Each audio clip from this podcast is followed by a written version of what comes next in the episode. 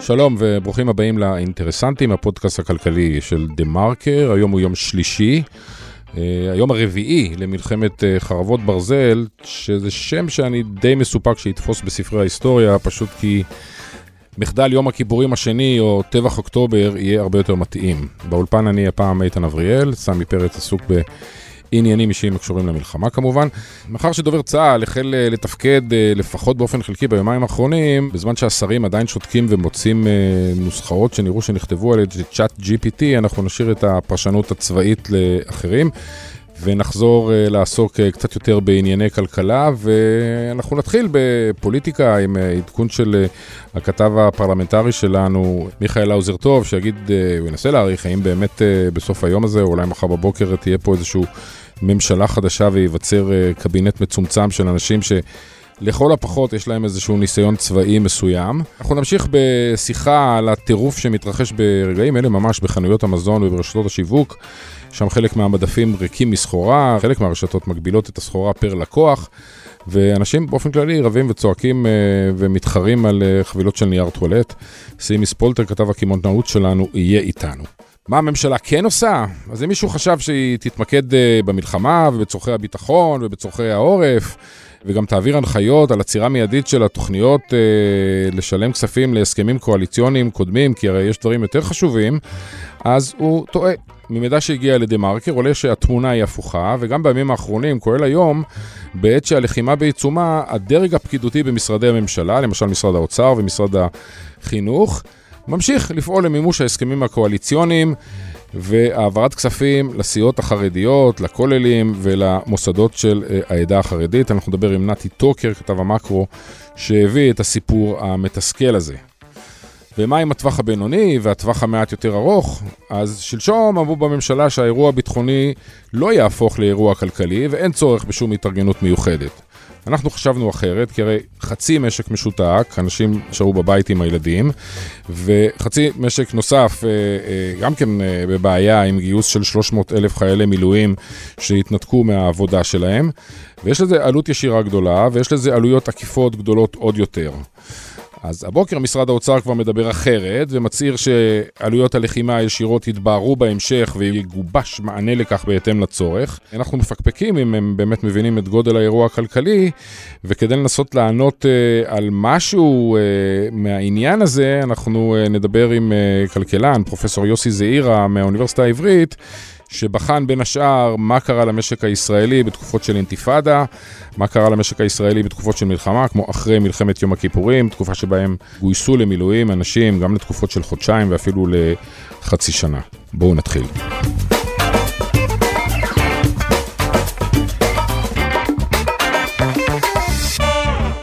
שלום למיכאל האוזר טוב. אהלן.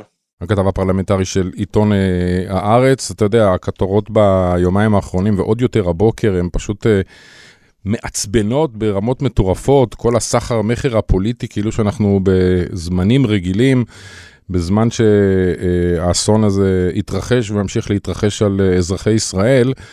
והסיפור של הצהריים הזה, שאין לנו אה, ממשלת אה, אחדות לאומית ואיזושהי צעידה קדימה, לפחות בקטע הפוליטי, כי לאיתמר בן גביר זה לא מתאים, זה אמת או שזה איזשהו ספין? באמת, מה, אתה לא צריך אפילו אותי, זה לא תדרוכים עלומים בשם אה, מקורות אה, בקואליציה או לא יודע מה. איתמר בן גביר מוציא הודעה באמצעות לשכתו אמנם, אבל זה לא אפילו מתחת לשולחן מה שנקרא, שהוא אומר שהוא מתנגד להקמת כל גוף אה, אה, קבינט מלחמה כזה, או איך שלא תרצה, איך שלא תרצה לקרוא לזה, והוא אה, לא מוכן אה, להקים איזשהו גוף בנוסף לקבינט שכבר עכשיו קיים. כי למה? כי הוא לא מוכן לזוז הצידה, הוא רוצה לשמור את סמכויות ניהול המלחמה אצלו. לא שאני יודע אגב מה מכשיר אותו לזה, אבל לא משנה, זה כבר הוא רוצה לשמור את סמכויות ניהול המלחמה? הוא, הוא באמת... כן, כן, כן. איתמר בן גביר באמת uh, מוכן להגיד, הישר מבט uh, ובפנים קפואות, שהוא הבן אדם שצריך לנהל את המלחמה? אתה יודע למה זה בעיניי עוד יותר פתטי או מגוחך או אבסורדי? כי זה לא שעכשיו uh, יושב הקבינט, מתכנס וממש בוחן אה, אה, החלטות או תוכניות או אפשרויות. בסוף ראש הממשלה ושר הביטחון והרמטכ"ל יושבים שלושתם, מגיעים לאיזושהי דירקטיבה, מביאים את זה לקבינט למעין פסאדו דיון כזה ופחות או יותר לאישור. אז זה לא היום שלאיתמר בן גביר יש תפקיד מכריע בניהולה של המלחמה, בסדר? זה באמת כאילו התחתית של החבית של הביוב הפוליטי. אה, אין כאן ריב אמיתי, אין כאן ריב מהותי. אה, אם בנימין נתניהו חושב שממשלת חירום זה הדבר הנכון למדינת ישראל וזה מה שצריך לעשות עכשיו, באמת שרבים כאן, סליחה על המילים, אבל זה קקי ופיפי. זה פשוט כלום ושום דבר, זה קשקוש. זה הרבה יותר גרוע מזה, אתה משתמש במילים של קומדיה, והמציאות היא טרגדיה. אה, אני חייב להגיד לך שאני בכלל לא שלם על המודל הזה של בני גנץ ויאיר לפיד מצטרפים לממשלה, אני חושב שזה מכשיר את אה, ראש הממשלה, מאפשר לו בעתיד אה, להטיל חלק מהאחריות על אחרים. אה, ובאופן כללי די... אגב, איתמר בן גביר כבר הטיל חלק מהאחריות על בני גנץ ועל גדי איזנקוט עוד לפני שהם נכנסו לממשלה. כן, אז, ובכלל אני לא, לא חושב שזו הנוסחה הנכונה, אבל בהינתן שזה מה שהם לא שואלים אותי וזה מה שהם עושים, למה ראש הממשלה בסיטואציה הזאת לא מפטר את בן גביר? עזוב, אתה כאילו, למה לפטר את בן גביר זה בכל זאת זה יטלטל לו את הקואליציה, אולי יש לו כאן שיקולים, מה זה אולי? ברור שיש לו כאן שיקולים פוליטיים שהוא שוקל אותם, אבל למה ראש הממשלה לא מחליט על צירופו של uh, גנץ ואייזנקוט והקמה של uh, מעין uh, קבינט מלחמה שכזה, ו- ומגלגל את הכדור לידיים של איתמר בן גביר. אתה באמת חושב שאיתמר בן גביר יתפטר מהממשלה ויפרוש אם נתניהו יעשה כזה מהלך מעל הראש שלו? לא יעשה כלום. אני חושב שלא, לא אני חושב שהוא לא יעשה כלום. אני חושב שהוא לא יעשה כלום. זה, זה הרבה יותר uh, טרגי ממה שאתה... אז אני הולך איתך, למה הוא לא עושה בדיוק את מה שאמרת עכשיו? אני לא יודע, אתה יודע איתן, אני באמת באמת לא יודע. אה, אין לי מושג, אין לי מושג, אתה אה, מצפים לתשובות לכל דבר, אני לא יודע למה הוא לא עושה את זה. אני לא מצליח למצוא אף סיבה שאדם עם לוגיקה פשוטה, לא מישהו שמבין בפוליטיקה, אדם עם לוגיקה פשוטה יוכל לענות לי. באמת, אני לא יודע, סליחה. ושומעים מהצד של, אה, של יאיר לוין שהוא עובד בזה, ועורכי דין של נתניהו עובדים בזה. תן לי הערכה שלך ל-48 שעות הקרובות, 24 שעות הקרובות. זה נורא קשה לתת הערכה של מסגרת זמנים, וגם אני אסביר למה. יש איזשהו מצג שווא. ביממה שתיים האחרונות, כאילו יש איזשהו הליך משא ומתן. יש צוות משא ומתן, עורך דין מטעם בני גנץ, עורך דין מטעם הליכוד, ראיתי לאורך השעות האחרונות כל מיני כותרות, גם אתמול בלילה, גם היום בבוקר, כאילו הבשילו התנאים לממשלת אחדות. שום תנאים לא צריכים להבשיל, אין שום תהליך, אין שום משא ומתן, זה כמו מתג, בסדר? זה מתג שהוא הוא, הוא, הוא כרגע נמצא במצב אוף, ומתישהו מישהו יצטרך להעלות אותו למצב און. אין כאן איזשהו תהליך. יש כאן באמת החלטה מאוד מאוד פשוטה ונקודתית, ולכן מימד הזמן הוא לא רלוונטי כאן. זה לא שעכשיו צריך לשבת למשא ומתן של עשר שעות, של מאה שעות, של אה, עשרה ימים. זה פשוט צריך לקבל את ההחלטה. ההחלטה הזאת יכולה ליפול בכל רגע, זה יכול ליפול בעשר דקות הקרובות, זה יכול ליפול גם בעשר שעות הקרובות, וגם במאה שעות הקרובות. או בכלל לא. או בכלל לא. מה יכול להיות? נתניהו יכול להיות שמחכה, תמיד הוא אוהב לחכות עד הרגע האחרון, והרבה פעמים גם לעבור את הרגע האחרון.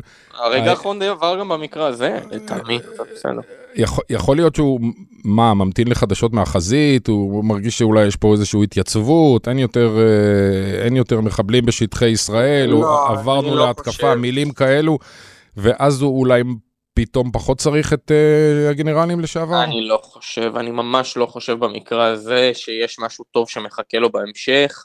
אני, נראה לי שזה פשוט דפוס נתניהו מאוד קלאסי, להתמהמה, לא לקבל החלטות באופן מיידי ובאופן מהיר, והוא היה חייב לחכות לישיבת ראשי הקואליציה שהתקיימה לפני uh, uh, זמן קצר.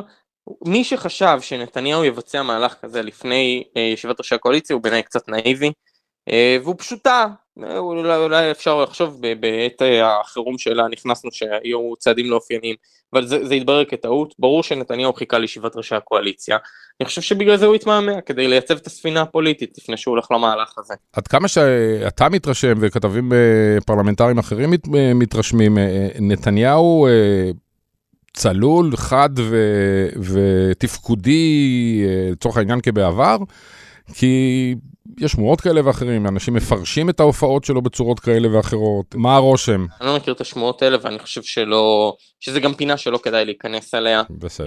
ככל הידוע לי, נתניהו בתפקוד מלא, מיטבי, הכל, באמת, אני, אני, אני חושב שזה ממש לא, לא פינה שאפשר להיכנס אליה, אלא אם יש לנו ממש מידע מוצק ביד, ו, ותתקן אותי אם אני טועה, זה לא נראה לי המצב הזה, ולכן אני באמת חושב שבמקרה הזה אין שום דבר שמעיד אחרת, ולכן לא כדאי לנסות ולנתח ניתוח גוף בשקל 90 כזה על כל איזשהו וידאו שמשתחרר, אני נגד הדברים האלה. אז בוא, אני אשאל אותך שאלה ככתב כלכלי לכתב אה, דיפלומטי, אני מסתכל כרגע על המסחר במטבע חוץ, mm-hmm. ולמרות שבנק ישראל אתמול אה, צבע 30 מיליארד דולר מיתרות המטח, שאותם הוא מוכן למכור כדי לספק דולרים למדינה עקב העלייה של, של הדולר בעקבות המלחמה, אבל בעיקר בעקבות ההפיכה המשטרית בחצי שנה האחרונה. ובכל זאת, אה, השקל נסחר בשער של 3 שקלים ו-95 אגורות ביחס לדולר. למה אני מתכוון להגיד? לו שוק המטח והבורסה והשחקנים אה, הרבים שמשחקים בשוק הזה, לאו דווקא כספקולנטים, אלא כחשבים של חברות, כל מי שצריך לקנות ולמכור מטבע חוץ, אחד הדברים הידועים הוא שאם יתקבל אישור שההפיכה המשטרית אולי כתוצאה מהחיבור הפוליטי הזה נדחית, אה, נדחית לתמיד, או נדחית לזמן בלתי ידוע, אז הצפי שהשקל יקבל פה איזושהי התחזקות, כי זה אמור לבטל את כל הפיחות, ש... אה, או חלקו, חלק מהפיחות שהתרחש בו בשנה האחרונה, אתה יודע, הוא רץ מ-3.30 ל-3, כמעט ל-4. אה, זה לא קורה.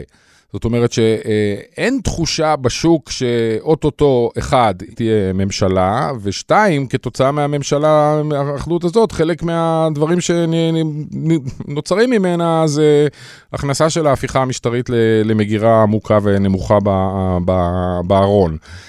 אני שואל אותך, מה זה אומר על ההפיכה המשטרית, והיה אם בכל זאת מחר בבוקר נתעורר עם אה, ממשלת אחדות, עם גנץ ועם אה, קבינט מצומצם? אני חושב ש... שאתה מצייר כאן תמונה קצת אופטימית מדי.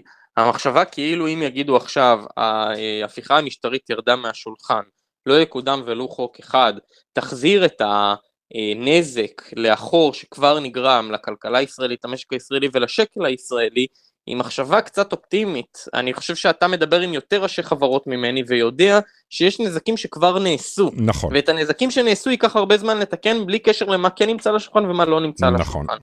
אני חושב שעכשיו הטרגדיה, מה שנקרא, מכה בנו בצורה מאוד מאוד אה, משמעותית. כי את כל העלייה האחרונה בדולר, בשער השקל מול הדולר, היינו יכולים לסבול אותה בדמות העלייה שקרתה לנו במהלך השנה האחרונה אה, סביב ההפיכה המשטרית. בכל מלחמה השקל נפגע, נכון, אין נכון, דרך נכון, אחרת. נכון, זה גם קרה גם הפעם, קפץ אין, בשל... דרך, אין דרך אחרת לעשות את זה, מה שנקרא. הבעיה היא שאת הגרייס שלנו אנחנו בזבזנו בהפיכה המשטרית. הגרייס הזה, ש, ש, ש, ש, שיש לנו רק בזכות חוזקו של השקל ובזכות חוזקה של הכלכלה הישראלית, פשוט התבזבז. וכרגע אנחנו סופגים פגיעה שהיא כבר נהיית, היא קשה יותר ויותר בכל אה, אגורה שהשקל עולה או יורד, כי, כי, כי אנחנו פשוט בזבזנו את הגרייס שלנו, זה הכל, זה האירוע. תארו לכם שעכשיו השקל לא היה 3.96, אה, אלא השקל היה 3.5 אה, במקום 3.3, כמו שהוא היה אמור להיות. נכון. זה הטרגדיה שאנחנו נמצאים. מסכים איתך. מיכאל האוזר טוב, תודה רבה. תודה.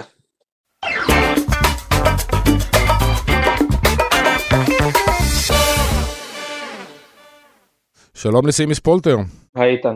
כתב שלנו גם לענייני קמעונאות, אני אספר לך מה קרה לאשתי הבוקר, היא יצאה אה, מוקדם יחסית אה, למכולת להביא כמה דברים, היה חסר לנו אה, נייר טואלט, והיא חזרה נסערת לחלוטין, ודיווחה לי, אין נייר טואלט, אין בכלל.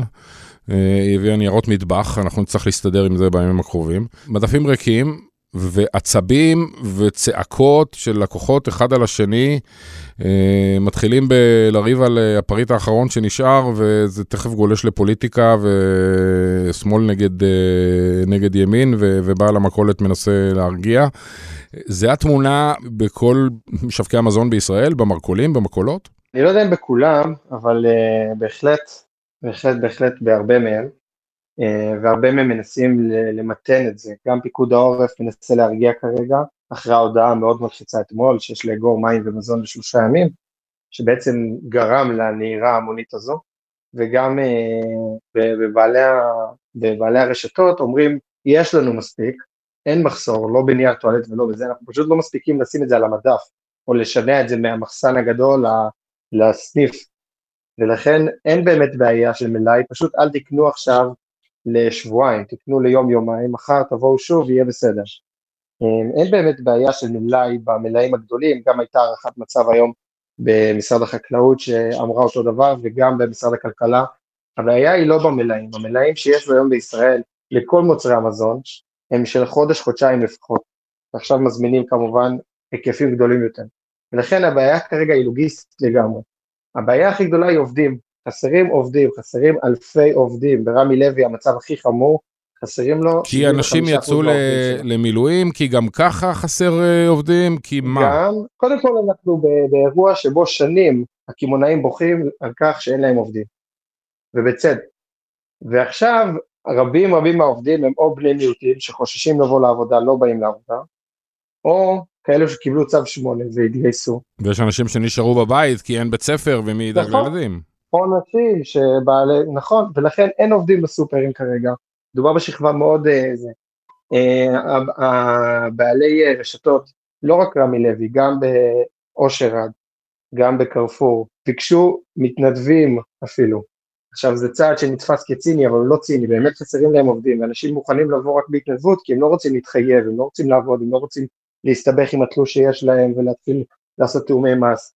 ולכן יש מכיניסט, שמיניסטים, ויש שלחו לי תמונות של אה, ישיבות חרדיות שיצאו לעבוד בסופרים היום בנתיבות. אה, יש, יש באמת תגבור, אבל זה באמת לא קל להם בכלל האירוע הזה מבחינת עובדים.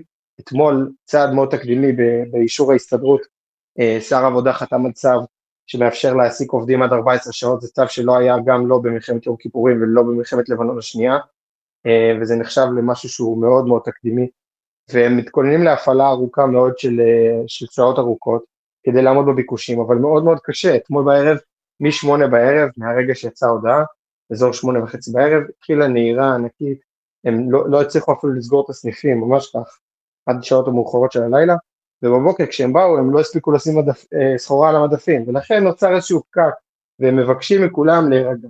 עכשיו במקביל בשופרסל נגיד הבוקר החליטו להגביל את הלקוחות כדי כאילו לעזור להם קצת להירגע מה שנקרא, וגם לא רק בשופרסל, גם בקרפור, וגם יוחננוף מגבילים. אבל הדבר הזה של הגבלת אה, מספר אה, פריטים לכל לקוח, זה רק מכניס את, אה, את המערכת ללחץ. זאת אומרת, אם אני לחוץ, כן, אני כבר מדמיין. איך אני קורא לחברים שלי, לילדים שלי, לאנשים ש, שיקנו גם. זאת אומרת, כן. אתה מבין מה אני כן, אבל אין ברירה, הם אומרים שאין ברירה, כי באמת, כאילו, זה או זה, או שנראה אנשים, שניים שלושה קונים, לוקחים הכל וסוגרים את הסניף. אין, אין להם ברירה, ככה הם מספרים. יש מקומות שבהם נגמר לגמרי המים, בוויקטורי למשל הוא מביא עכשיו המון ג'ריקנים ריקים והוא מציע לקונים לקנות אותם בשלושה שקלים לג'ריקן ולמלא מים מהברז. זה לא הצעה רעה בעיניי. אה, יש באמת התנפלות חסרת תקדים על אה, מים, על נייר טואלט, עלייה של אלף אחוזים אה, ברכישה של סוללות אתמול, עלייה של 300 אחוזים בלחם, עלייה של 350 אחוזים בחלב, עלייה פשוט מאוד מאוד גדולה בקנייה, טיטולים, רוקנו לגמרי את כל המחסנים, גם ברשתות השיווק וגם בפארם, ולכן המלאי ושרשרת האספקה ייקח זמן והם יחדשו אותה, ולכן ההגבלה היא צעד בלתי נמנע מבחינתם. וכן, נכון, זה יוצר איזשהם חיכוכים ואווירה לא נעימה, וחבל, אבל זה המצב. נכון להיום, ככל הידוע, אין, אין מגבלה של אה, אספקה של אה, מוצרים חדשים מחו"ל. זאת אומרת, אה, גם בישראל, רוב המפעלים, רוב המפעלים עובדים, נכון. וחומרי יבוא, מטוס, מטוסי מטען כן נוחתים, אה, אוניות כן נפרחות כן. בנמל. ככל שאני יודע, אני לא, לא מודע פה כן. לשיבוש מהותי. כן, הנושא של מפעלים הוא קצת טריקי. יש מפעלים שמוגבלים כרגע בגלל עניינים ביטחוניים שלא נפרט. מפעלים של נגיד תפוגן, יש, יש מפעלים בשדרות בעיקר, אה, שכרגע סגורים, המפעל של שטראוס יחזור כנראה מחר, המפעל של אוסם סליחה יחזור מחר לפעילות, אה, הוא מייצר פתיתים, הוא מייצר קטשופ, הוא מייצר דברים כאלו, שהוא בשדרות? אה, גם שטראוס, כן, okay. אוקיי. מפעלים באזור שדרות כרגע בהוראה ביטחונית סגורים, כנראה מחר יתחילו להפעיל אותם וגם שם חסרים עובדים, חסרים עובדים במפעלים, זה אירוע מאוד גדול שחסרים עובדים, גם שם הרבה בני מיעוטים שלא באים, ולכן המפעלים גם באיזשהו זה, אבל המלאי הקיים אצל החברות הללו הוא מלאי כזה שאין בכלל ממה לחשוש. הם מדברים על מלאי של חודש-חודשיים לפחות, כמובן שאם יהיה בעיה, יבוא מחו"ל, אין, אין, באמת, אין באמת בעיית מלאי כרגע, בטווח הקצר לפחות.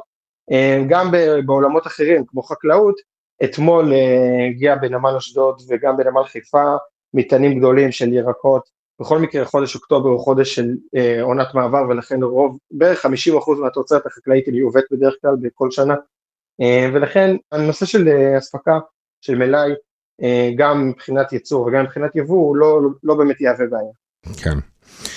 יפה, טוב, אז אה, סימי ספולטר, אתה אומר לנו כרגע להירגע, יש, אה, לא עובדים עלינו, זה לא פייק ניוז, יש אכן אה, לא. מספיק אה, מזון ומוצרים במחסנים. נכון. אה, הבעיה היא תפעולית אה, במהותה, מחסור של עובדים. בוא נגיד, אף אחד לא יירעב, לפחות לא בטווח הקצר. ממש כך. תודה רבה. שיהיה בשורות טובות. כן, בשורות טובות. תודה.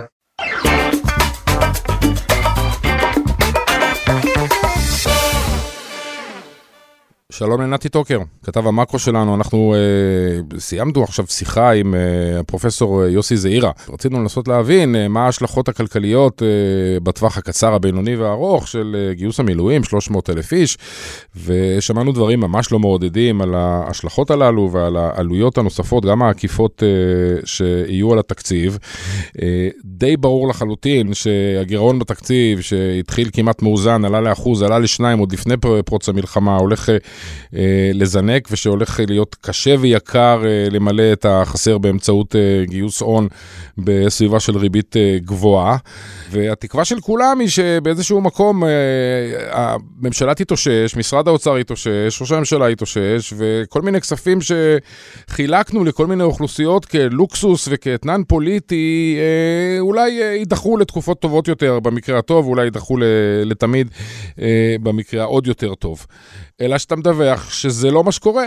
משרד האוצר ומשרדים אחרים עוסקים במרץ, גם בימים אלה של מלחמה, להעביר את הכספים למפלגות החרדיות והדתיות. כן, אז אם היה איזושהי ציפייה שלאור האסון הנורא הזה אה, תהיה חשיבה מחדש על אופן חלוקת המשאבים בישראל, להקצות יותר משאבים כדי שאסון כזה אה, לא יישנה, כדי שיהיה אפשר לשקם את מה שכבר קרה, אמ, זה לא קורה, וכרגע, אה, נכון לעכשיו, אמ, העניינים ממשיכים כרגיל ועל מה מדובר? אה, לא מדובר על כספים חדשים על תוספות של מיליוני שקלים שהועברו כבר ל, ל, באופן אה, קואליציוני לגופים אה, מהמוסדות החרדיים אלא מדובר על, על כספים שאושרו ממש לפני החג. בוועדת הכספים ממש לפני החג אושרו תוספות תקציביות למוסדות החינוך לישיבות לכוללים לרשתות החינוך החרדיות ואני וליאור דטל מדווחים היום שבמשרדי הממשלה ממשיכים בהליכים הפרוצדורליים שנוגעים להעברות התקציבים האלו. למשל כדי להגדיל את התקציב של כל אברך של כל בן ישיבה צריך לשנות איזשהו אה, סעיף שנקרא במבחן התמיכה איזשהו סעיף שיאפשר להגדיל את, את ערך הנקודה, את, את, את, את, את השווי שבעצם כל, אה, של המענק אה, החודשי שמקבל אברך או בן ישיבה, בגלל שזה מענק רטרואקטיבי, זה פיצוי על, על תקופה קודמת, לא משנה, ו, וגם בימים אלו במחלקה המשפטית באגף התורני במשרד החינוך מול משרד האוצר, המשיכו לנסח את הכללים שנוגעים להגדלת תקציבי המוסדות, כנ"ל לגבי במשרד האוצר המשיכו לבצע אה, באופן סופי העברות כספים שרלוונטיות לרשתות החינוך ול, ולמוסדות וכשאנחנו שואלים את השרים הרלוונטיים האם זה על דעתכם אז השר החינוך יואב קיש מיד נזעק והסביר לנו אה, באופן הכי ברור ונחרץ נתתי הוראה לעצור הכל משרד החינוך עוסק רק, ב, אמ, רק בדברים שקשורים ללחימה, ללמידה מרחוק, בטיפול בצוותים וכדומה, ואם משהו כזה קרה, וכאן הוא בעצם לא הכחיש שלא קרה כזה דבר, אם משהו כזה קרה זה לא על דעתי וכדומה, אבל אז פנינו לשר האוצר בצלאל סמוטריץ' ושאלנו אותו אם זה גם על דעתו שהעניינים ימשכו כרגיל וקיבלנו תשובה הפוכה, אומר לנו סמוטריץ' כן נתתי הוראה אה, אה, רציפות תפקודית כל הכספים שהובטחו לפני הלחימה יועברו כרגיל, נתתי הוראה שכך נשמור על חוסנה, חוסנם של אזרחי ישראל והכל ממשיך כרגיל. אז עצם זה שהממשלה לא סגורה והשרים בפני עצמם, בינם לבין עצמם נותנים הוראות סותרות, זה כבר מעיד על האופן שבו... זה התרגלנו, אבל אתה יודע, אני, אני מנסה לא להתלהם ואני אגיד את זה בקור רוח. הידיעה הזאת היא מרתיחה את הדם של כל מי שדיברתי איתו והוא נתקל בסיפור הזה, כי, כי על אותו מסך אתה רואה... חיילי מילואים שבאים להילחם ולא מקבלים אה, אפוד קרמי, והם אומרים אין לנו מזון ואין לנו אפוד קרמי ואין לנו ואין לנו מיגון וכן הלאה וכן הלאה. ומצד שני, אתה רואה שהכסף ממשיך לזרום לחרדים ללא שום, ללא שום עצירה וללא שום הפסקה. המכונה הזאת היא עובדת היטב ובצורה משומנת, אבל לעומת זאת, לקבל מיגון לחיילים, זה אין. אפשר, אפשר להשתגע מה, מהדבר הזה, זאת אומרת, אה, יכול להיות שהחרדים רואים את הדברים אחרת, אבל אה, אזרח מצוי מן המניין, ש, שבני משפחה שלו אה, גויסו, פשוט יכול, יכול, אתה יודע, לאבד את, ה, לאבד את השפיות. נכון, ואני מסכים איתך שההשוואה הזאת היא נוראית, גם אם נקוד בגישה מקלה, שאומרת, תראה, הכסף הזה היה צריך איזשהו לחתום על כמה מסמכים, לנסח איזה מסמך משפטי שמעביר את הכסף, גם אם נקוד בגישה מקלה אה, שלא הייתה פה איזה כוונה באמת לקחת מהם ולתת להם בסופו של דבר המשמעות היא שאין פה מישהו שמבין את גודל השעה את האחריות הכוללת. אין פה מנהיג שבא ואומר רגע רגע רגע כל מה שעשינו עד עכשיו אולי אולי היה משהו לא בסדר אם, זו התוצאה. והייתה צריך לצאת הנחיה מצד ראש הממשלה באמת לעצור הכל לבנות, לבחון את חלוקת המשאבים מחדש. יש סדר יום חדש בישראל שיכול להשפיע שנים קדימה וצריך לעשות משהו, אנחנו דיברת על זה שהגירעון הולך לקראת, אה, אה, יהיה עמוק הרבה יותר משנדמה לנו. העלות ואני יכול, במשרד האוצר באגף הכלכלן הראשי ממש בשעות האלה מנסים לבחון תרחישים שונים לכמה יעלה הדבר הזה, הם, כמובן יש חוסר ודאות נוראי אבל הם, הם, הם מוצפים בתרחישים גם על הירידה בצריכה וגם על ירידה, הפסד ימי עבודה וכמה יעלה ימי המילואים של 300 אלף ימי מילואים, זה דברים שגם אתה כתבת, כן. הם מנסים עכשיו לבחון את התרחישים ואף אחד לא יודע לאן אנחנו הולכים אז במצב כזה כשהכסף ממשיך לזרום זה אומר שמישהו לא מבין את גודל השעה וזה מה שעצוב פה. כן. נתי טוקר, עצוב, תודה רבה. תודה רבה.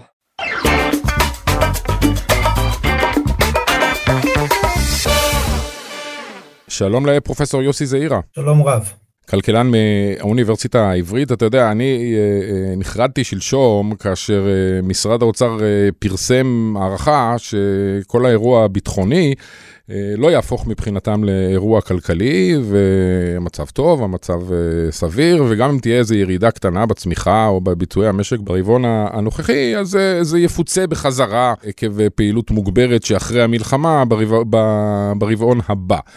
אה, וזה נראה לי די מגוחך לאורך, לאור מה ש, שקורה, ואז אה, קרו שני דברים. אה, אחד, זה שדובר צה"ל פרסם אתמול בשעות הצהריים המוקדמות, שגויסו כבר למעלה מ-300 אלף חיילים, מילואימניקים למערכה הצבאית, ואז אתה גם רואה שהמשק בעצם אה, רובו סגור, אה, ילדים בבית, אז הורים לא הלכו לעבודה, 300 אלף איש עזבו את מקומות העבודה, ואם דבר כזה הולך להימשך הרבה זמן, אז הערכה של האוצר נראית אה, מנותקת לחלוטין מהמציאות, ו... פניתי אליך כדי שתגיד לי מה הניסיון העבר שלנו, למשל ממלחמת יום הכיפורים, שזו הפעם האחרונה שבאמת היה גיוס מילואים לתקופה גדול, לתקופה ארוכה, אה, יכול ללמד אותנו אה, לגבי אה, הנזקים הכלכליים של, של המלחמה כבר עכשיו, ועוד יותר במשך הימים והשבועות והחודשים הקרובים.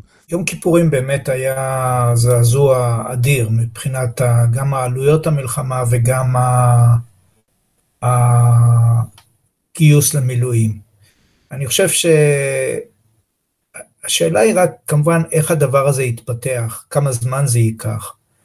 ואתה מבין, זה יכול להיות דומה יותר לאינתיפאדה, וזה יכול להיות דומה יותר למלחמה רצינית. בדרך כלל המלחמות של ישראל היו נגד צבאות קונבנציונליים, וזה מלחמות עם עלויות הרבה יותר גדולות.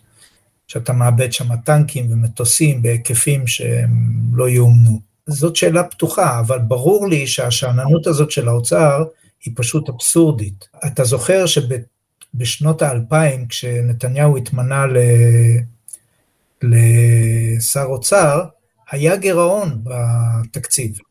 הגירעון היה כבד בעיקר בגלל העלויות יחסית הגבוהות שהיו לאינתיפאדה השנייה. עכשיו, זה לא היה להיות בסדר גודל של מלחמת, ל... מלחמת יום כיפור, אבל ברור לנו שהאירועים שיש עכשיו, הם בעלי עלות ואינטנסיביות גבוהה פי כמה וכמה ממה שקרה באינתיפאדה. מפני שהאינתיפאדה, תחשוב רק על זה שבאינתיפאדה נהרגו כאלף ישראלים, ספרד לאורך ארבע שנים. פה אנחנו איבדנו בסוף שבוע אחד קרוב לאלף ישראלים.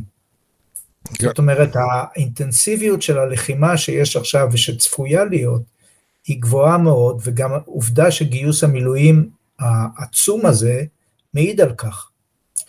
כן. עכשיו, אה, חשוב לזכור שיש פה גם עלויות, תראה, אני לא יודע אם האמריקאים יגבו תשלום עבור התחמושת שמספקים לנו, אני מבין שמה שקרה זה שישראל נשארה בלי פגזי ארטילריה, שדרך אגב, פגזי ארטילריה זה אחד הדברים שמשתמשים בהם בכמויות גדולות במלחמה.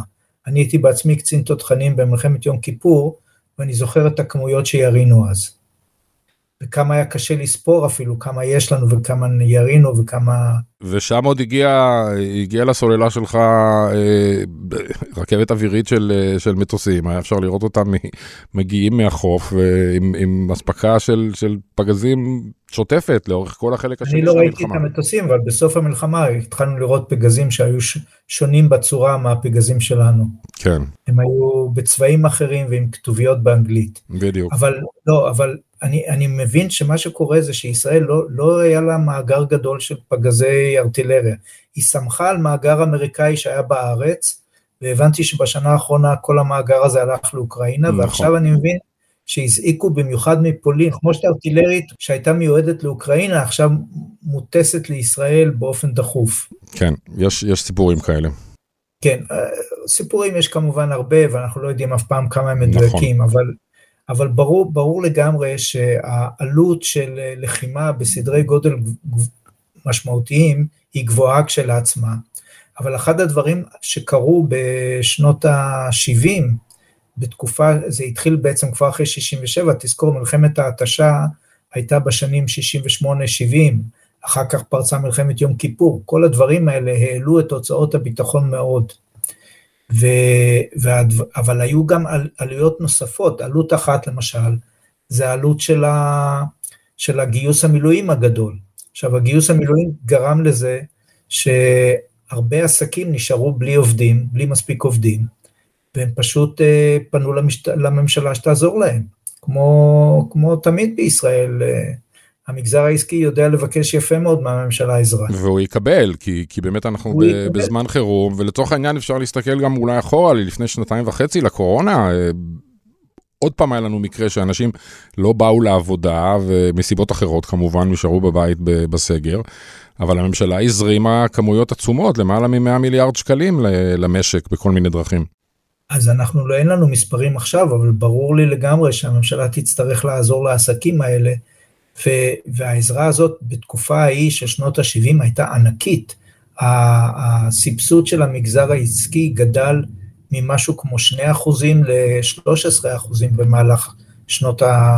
מ-67 ועד... כשאתה אומר אחוזים בעניין הזה, להבהיר זה אחוזי תוצר, זאת אומרת, צריך לקחת את התוצר השנתי של כן. ישראל, להכפיל אותו ב-0.02. אנחנו באופן כללי, כן, באופן כללי הדרך הנכונה לחשב אה, הוצאות ציבוריות זה תמיד באחוזים מהתוצר. כן. זה מה שמקובל בכל אה, פרסום בינלאומי, וגם ב, אם תסתכל בדוחות בנק ישראל שמחשבים את זה, אין, אין לשקלים, אין הרבה משמעות לא להשוות על פני שנים, ובייחוד לא בתקופה של שנות ה-70 עד ה-80, שהחליפו שלוש מטבעות בערך. לא, שתיים. ברור. עברו מלירות לשקלים בכלל. אז אנחנו צפויים, האמת היא שאתה יודע, אתה אמרת לי את זה אתמול אה, בצהריים, ואני, זה משעשע, אבל אה, כבר אחרי הצהריים והבוקר כבר רואים את הדברים האלה. זאת אומרת, יש כבר אה, דרישה לסבסוד אה, מטעם אה, משווקי ירקות ופירות ש, שתקועים עם, עם בעיות של שענוע ואספקה, והם רוצים עזרה או הפחתה של מס. או ויתור על מע"מ, או כל מיני כאלה דברים. והבוקר אה, באה פנייה של אה, איגוד הסוחרים, שגם כן רוצים כל מיני הטבות כאלה ואחרות, שבסופו של דבר זה כסף, זאת אומרת, זה בדיוק העניין, אומרים, אל תטילו עליי מע"מ, אל תטילו עליי רגולציה, תנו לי לשחרר בדברים מהמכס בזול. בסוף זה כספים או שהממשלה לא מקבלת, או שהממשלה צריכה להוציא מהכיס. זה אותו דבר. תראה, היו עוד, עוד, היו עוד שני סעיפים נוספים ש, שגם הם עלו, אבל זה לוקח קצת יותר זמן. הסעיף הראשון היה הוצאות הריבית של הממשלה. כי ברגע שעלויות המלחמה גדלו, גם אם העלו מיסים, זה לא הספיק לכסות את כל הגירעון, ולכן נוצר גירעון שהיה לאורך שנות ה-70 בממוצע משהו כמו 15% מהתוצר. גירעון ענק לעומת מה שיש לישראל. עכשיו, הגירעון הזה כמובן הגדיל את החוב, וכשאתה חייב יותר כסף, אתה צריך לשלם יותר ריבית. כל אחד מאיתנו מכיר את הכלל הפשוט הזה, שאם אנחנו חייבים יותר ויותר כסף, אז תשלומי הריבית שלנו עולים, ותשלומי הריבית של הממשלה עלו באותה תקופה מאחוז שניים לסביבות עשרה אחוז, הם עלו באיזה שמונה אחוזי תוצר. זאת אומרת, פתאום אה, יש לך עלייה של הסבסוד של המגזר העסקי, עלייה של הריביות, והיה גם עלייה של הסובסידיות למוצרי יסוד. יש, הממשלה תמיד מסבסדת מוצרי יסוד מסוימים, כמו כמו לחם. אה, דלק עכשיו בצורה, פה, פה יש, אתה יודע, אנחנו מעלים במלח, במרכאות, האירועים באזור מעלים, מעלים את מחיר הדלק בעולם, זה אומר שהדלק יהיה יותר יקר גם לנו אה, לייבא, כן. והנה יש פה סעיף ש, שבשנים, לפחות בשנה האחרונה, הממשלה רק מסבסדת עוד ועוד. אז uh, היא מסבסדת גם, עכשיו, מה שקרה אז זה בגלל שהגירעון של הממשלה מומן בחלקו על ידי הדפסת כסף, אז זה גרם לאינפלציה. והאינפלציה הזאת גרמה לזה שהסובסידיות למוצרים גם כן התנפחו וגדלו באיזה חמישה אחוזי תוצר. כן. אז כל הדברים האלה גם יחד העלו מאוד את, ה, את העלויות של, ה, של הסיפור. תשמע, אני, אני רוצה לחדש לך, לתת לך אה, סקופ מהדקות האחרונות. אני הצצתי במסך של אה, חברה של נתונים פיננסיים בשם בלומברג, על המחיר של... אה, נקרא לזה ביטוח נגד פשיטת רגל של אג"ח דולרי של ממשלת ישראל, קוראים לזה CDS, Credit Default Swap, לא חשוב, לצורך העניין זה ממש כמו ביטוח של, אה, של מכונית אה, שלא תתרסק, והוא זינק בכמעט אה, 70-80 אחוז היום. אתמול לא היה בפועל מסחר, זה רק התחיל, זה נסחר בארצות הברית, זאת אומרת, יש פה זינוק של, של קרוב ל-90 אחוזים במחיר של, של כמה עולה לבטח אג"ח של מדינת ישראל נגד פשיטת רגל. אז בוא אני אקשור את זה לנושא אחר, כי מה שאתה מדבר על עכשיו זה הסיכון של הממשלה לשלם את חובה, שזה כמובן פונקציה של הגירעון ושל החוב. כן, אבל זה יכתיב, שסוכ... זה יכתיב את עלות הגיוס הבאה. לא, לא, ברור, זאת אומרת שסוכנויות מחו"ל כבר כן צופות גירעונות וחובו, והגדלת חוב. אבל יש סיכון נוסף שהוא משפיע על הכלכלה, וזה הסיכון של המשקיעים מעבר לחוב. כי אנחנו רואים שגם בשנים, ב-20, 30, 40 השנים האחרונות, שלא היה לממשלה חוב, שהתקציב היה מאוזן, עדיין רמת הסיכון של המשקיעים בארץ גבוהה מאוד, ואתה רואה את זה במדדים של כמויות ההון שמשתמשים בהם בארץ. כלומר, משקיעים בארץ, משקיעים כמות ההון גדולה, אני מודד את זה דרך היחס בין כמות ההון לכמות התוצר במגזר העסקי, שאז אני מנקה את המדידה מכל מיני גורמים שמפריעים, כמו מלאי הדירות וכולי וכולי. ואצלנו המדד הזה מראה לאורך כל השנים על רמת סיכון גבוהה בישראל, בפרמיית סיכון של uh, כמעט 20 אחוז. זאת אומרת שאנחנו מדברים על, על, uh, על מצב שהוא כל הזמן פוגע בתוצר באופן קבוע, כי יש לך, יש לך רמת הון נמוכה יותר, אז אתה מייצר גם פחות, ואם אני משווה את ישראל לארצות הברית, אז זה כמעט מתבטא ב-25% מהתוצר, שאנחנו היינו יכולים לייצר יותר, אילו לא היה אצלנו סיכון כל כך גבוה.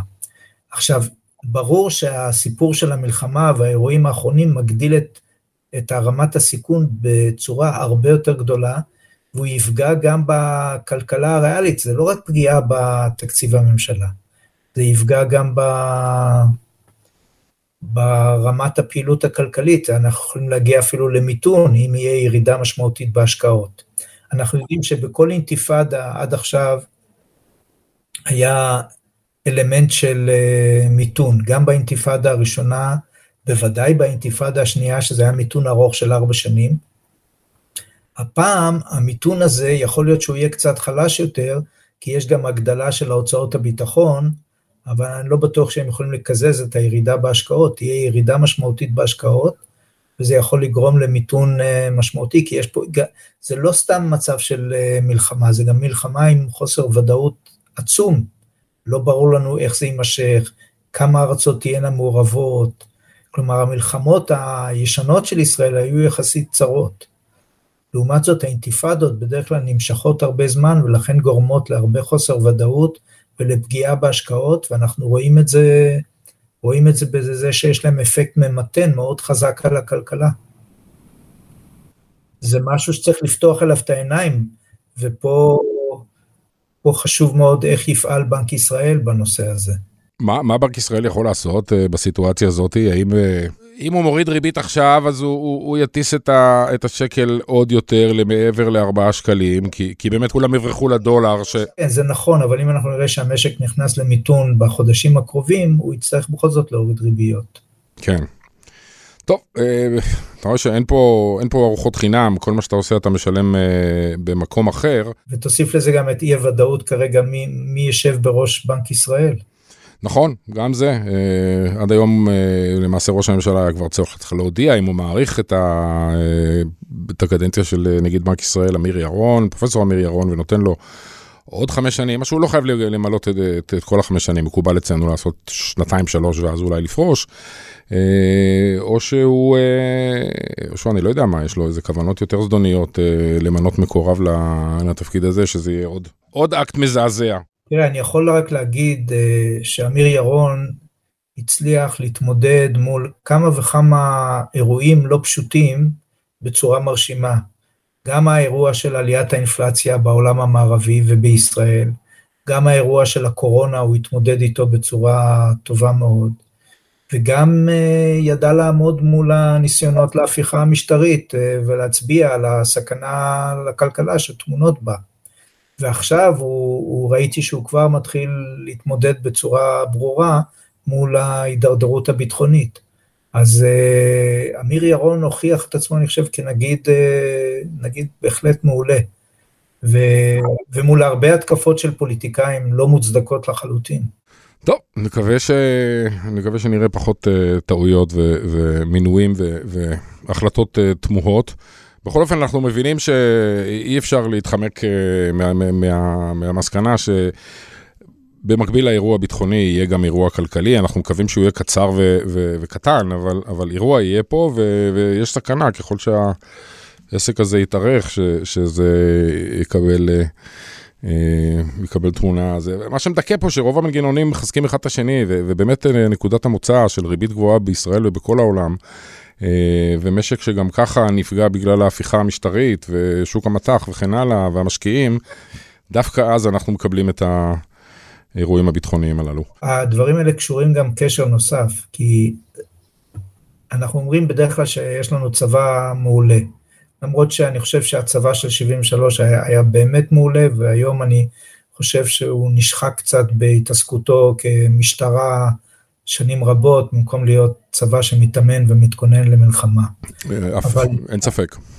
אבל אני חושב שבנוסף לזה שיש לנו צבא חזק מאוד, יש לנו חולשה גדולה מאוד בזה שאורך הנשימה שלנו לא, אין לנו אורך נשימה. קשה מאוד למדינת ישראל, על המלאי האנושי המוגבל שלה ועל המשאבים הכלכליים שלה, לעמוד לאורך ימים במשברים אה, ביטחוניים משמעותיים. ומי שיוצא למלחמה צריך לחשוב גם על זה. לא עודדת אותי, אבל אה, זה מה שיש ועם זה נילחם. פרופסור יוסף זעירה, תודה רבה. תודה לך.